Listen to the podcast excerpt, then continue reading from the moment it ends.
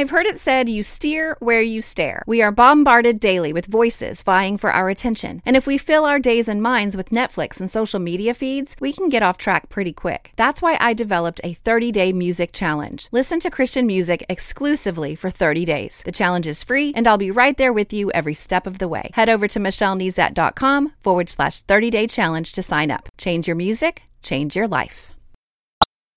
You're listening to More Than a Song, episode 329.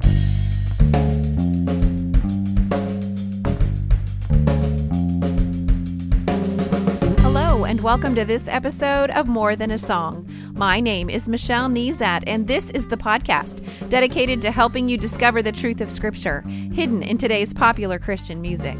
My goal is to teach you to connect portions of God's Word with the songs you're singing along with on the radio to help you meditate on truths that will transform your way of thinking and ultimately your life.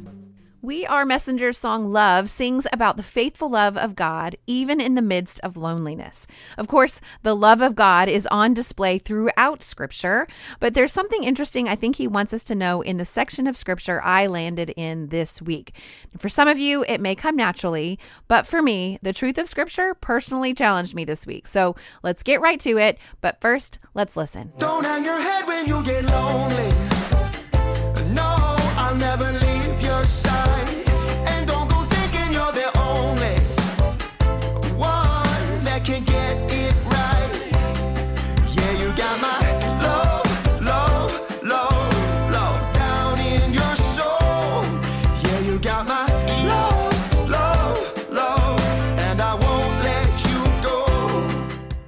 The beat of the song. I've been needing a little pep in my playlist, if you know what I mean. And when We Are Messengers sings of God's love down in our soul, I thought of what John teaches us in First John. So First John 4:16 says, "So we have come to know and to believe the love that God has for us.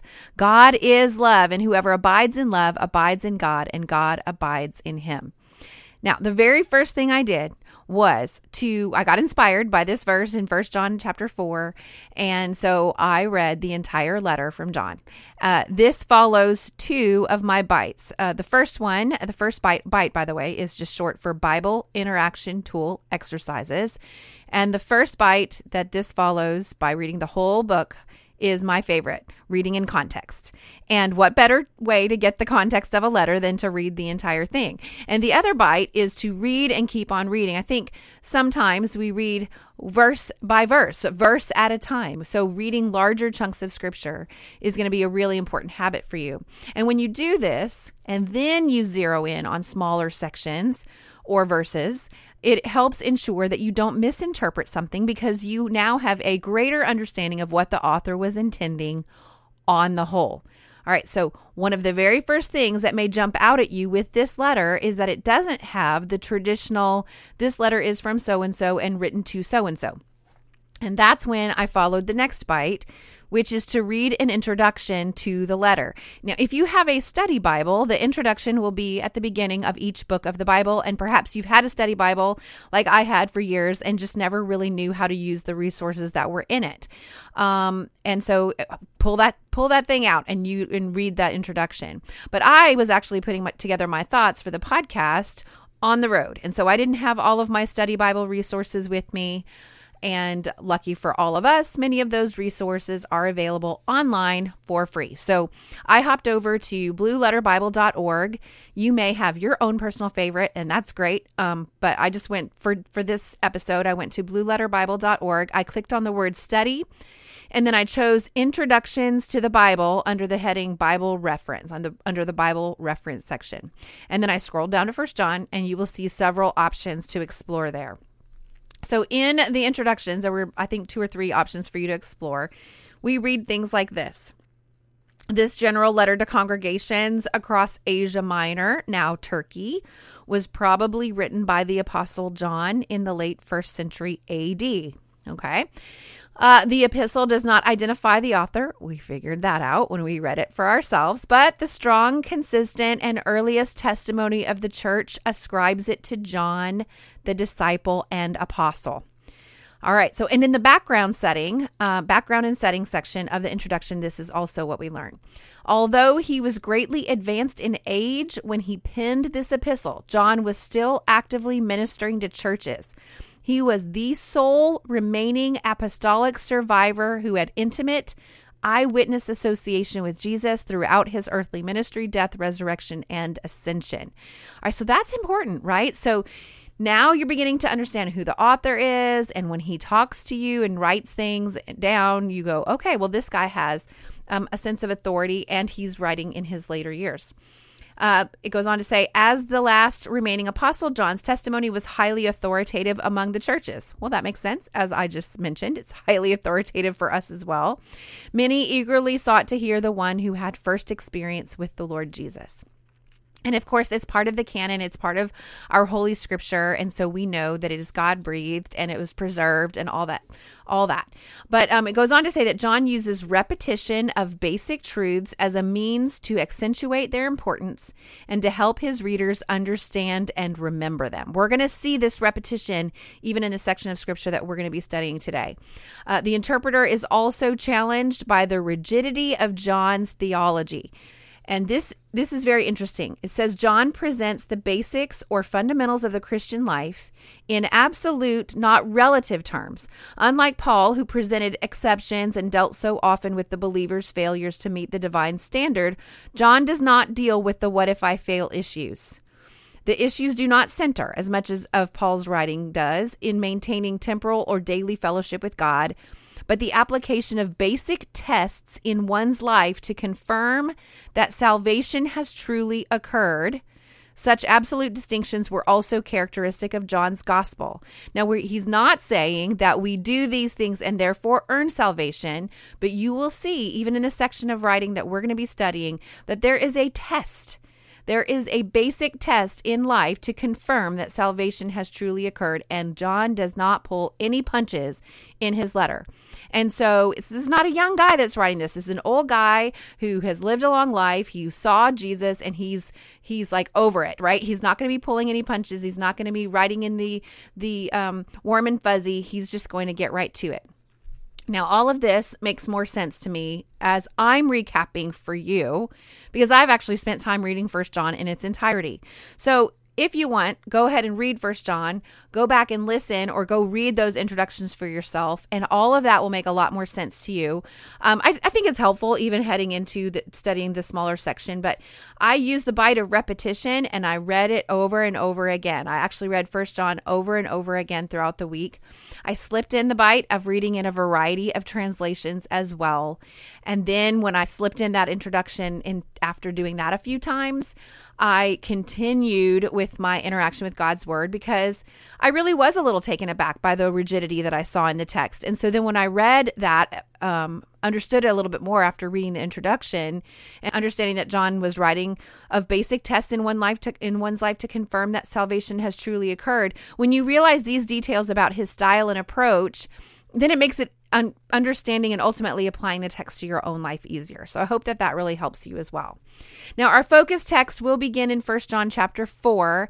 The heading in my ESV Bible is God is love. But as you'll see, we will be challenged in our receipt and understanding of God's love by how we live our lives. So let's jump into the scripture now.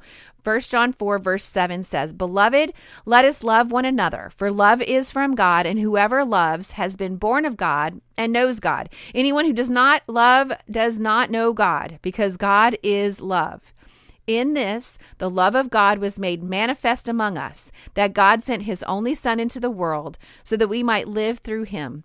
In this is love, not that we have loved God, but that he loved us and sent his Son to be the propitiation for our sins. Beloved, if God so loved us, we also ought to love one another. No one has ever seen God. If we love one another, God abides in us, and his love is perfected in us. Okay, well, did you see it? Did you see that in a section titled God's Love? We see this call to love one another lead out, right? So the section title is God is love, and the very first sentence is, Beloved, let us love one another. so our love for one another is evidence that we've been born again. And that's what John is, is teaching here. So remember, this is one of our basic tests, not because we love, we are born again, but we should love because we've been born again. All right.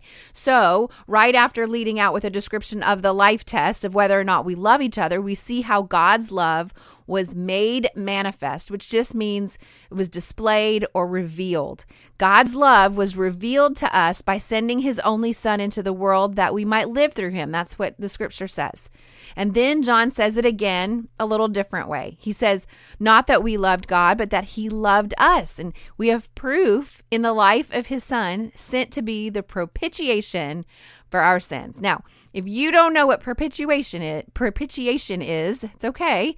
Use the bite of completing a word study to discover what it means, and specifically what it means in the context of the verses we're studying. Now, sometimes I don't even have to do a like go back to the Greek word study. I can just look up a word in the dictionary. It's okay if you don't know what a word means. And I I encourage you like my mama always did, go ahead and look it up. But my favorite resource to do word studies is I would say mostly because I've used it for that for so often. I know how to access it easily and I'm familiar with the formatting. There are other resources um, that offer word study um, as well. But when I look up a verse in biblehub.com, I can click on the the INT or the interlinear if I'm on my iPad or iPhone or on the desktop then I or, and then I can click on the word I'm wanting to study. In this case, it's the Greek word hilasmos, which is translated, which I probably have completely mispronounced uh, it, but just go with me. It's translated it's translated propitiation propitiation, easy for me to say, and it can be translated an atoning sacrifice, which is how it's translated in other versions which is another reason why I read in multiple translations because you wouldn't even have to do a word study per se eh, just by looking at a variety of translations. But since I already looked it up in the Greek, I can see additional information in the word study section. It is an offering. So, a propitiation is an offering to appease or satisfy an angry, offended party. It's only used twice in the Bible, both times in this letter both times referring to Christ's atoning blood that appeases God's wrath on all confessed sin. Or, in other words, by the sacrifice of himself, Jesus Christ provided the ultimate hilasmos or propitiation. Now, I know we don't like to think of our sin as angering God, but as we can see, his love is so great that he is willing to provide the sacrifice necessary to appease himself, thus staying true to his holiness, and yet providing a way for us to have the righteousness necessary to stand before and have relationship with a holy God. And John links his lead-off statement with these examples of God's great love with this. It says, Beloved, if God so loved us, we also ought to love one another. Now, one of the most effective bites I use is to consider the opposite. So, as I consider how we ought to love one another, I think of 1 Corinthians 13, where we read these characteristics of love. It says, Love is patient and kind. Love does not envy or boast. It is not arrogant or rude. It is it does not insist on its own way. It is not irritable or resentful. It does not rejoice at wrongdoing, but rejoices with the truth. Love bears all things, believes all things, hopes all things, and endures all things.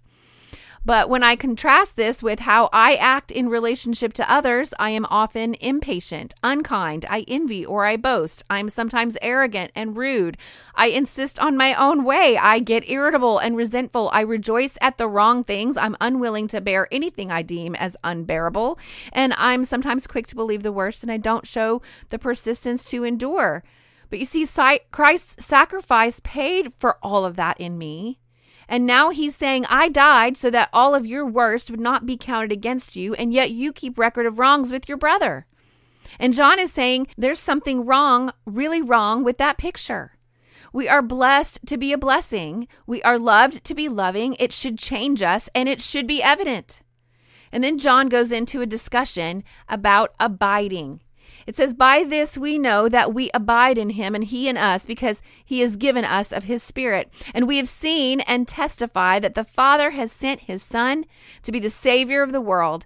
Whoever confesses that Jesus is the Son of God, God abides in him and he in God. So we have come to know and to believe the love that God has for us. God is love, and whoever abides in love abides in God, and God abides in him. Now, here's how his argument seems to go. John says, We know we abide in him because we have the Spirit.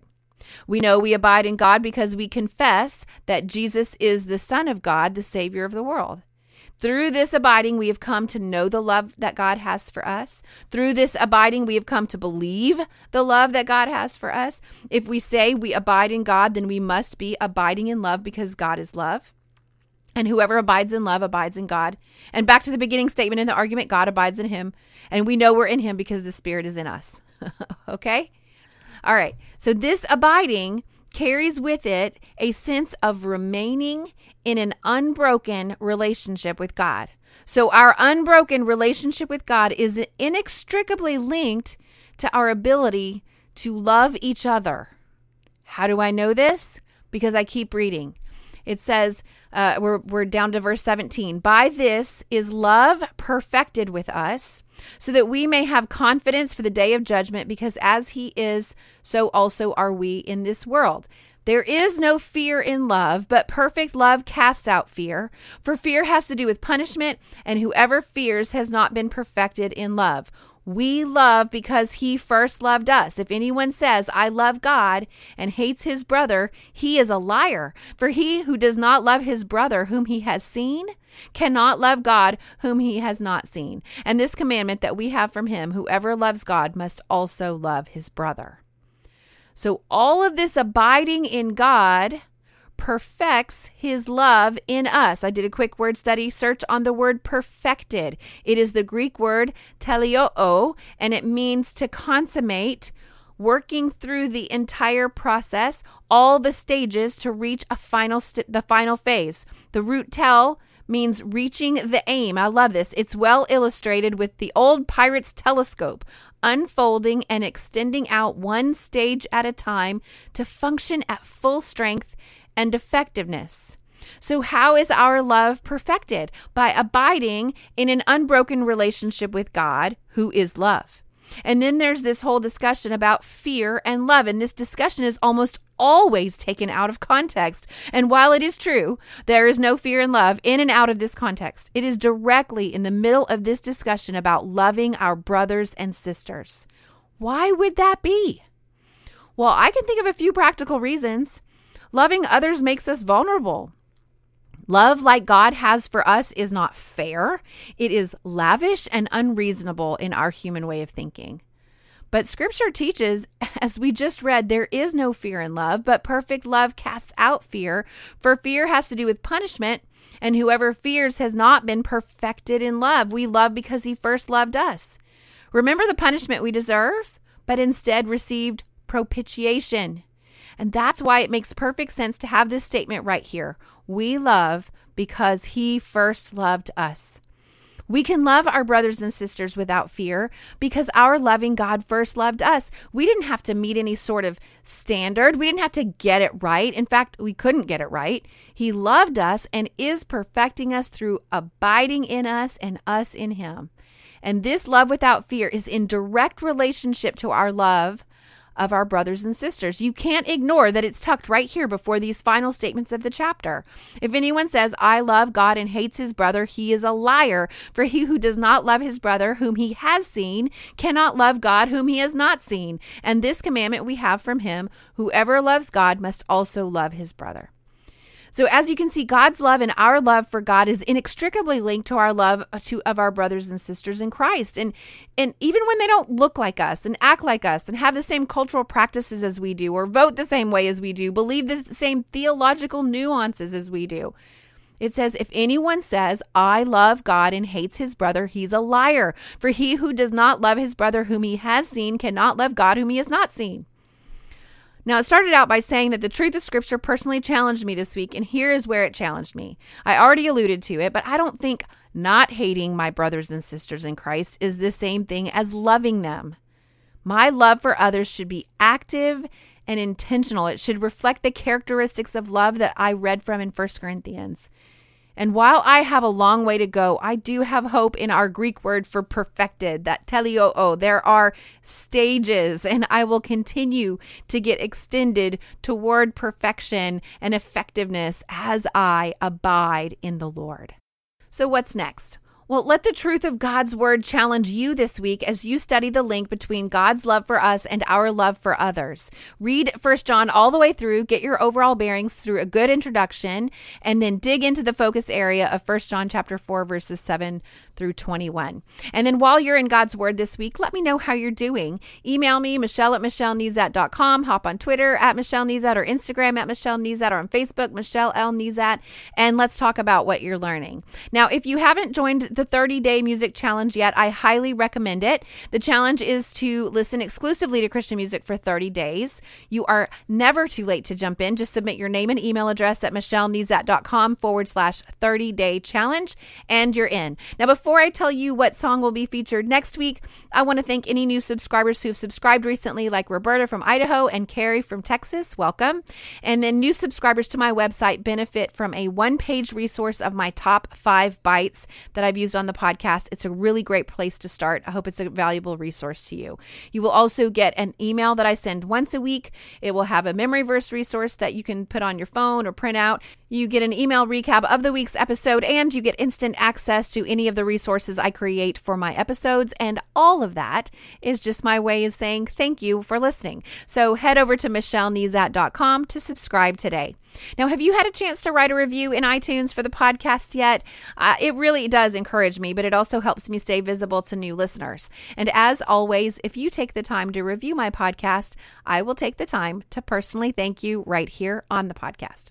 And of course, you can listen to the podcast directly on my website at michellenezat.com through iTunes or the Apple Podcast app. You can follow on Spotify or through Stitcher Radio or your podcast listening app of choice. Well, that's it for this episode of More Than a Song. Next week, I will be using The Blessing by Elevation Worship, Kari Jobe, and Cody Carnes to lead us to Scripture. If you liked this episode, however, would you mind sharing it with others? I've made it really easy. With just one click, you can share via Facebook, Twitter, or email. Just head over to michellenezat.com forward slash 329. While you're there, I'd love to hear from you. Click on comment to join the conversation. Until next time, take time to meditate on God's Word and consider His ways.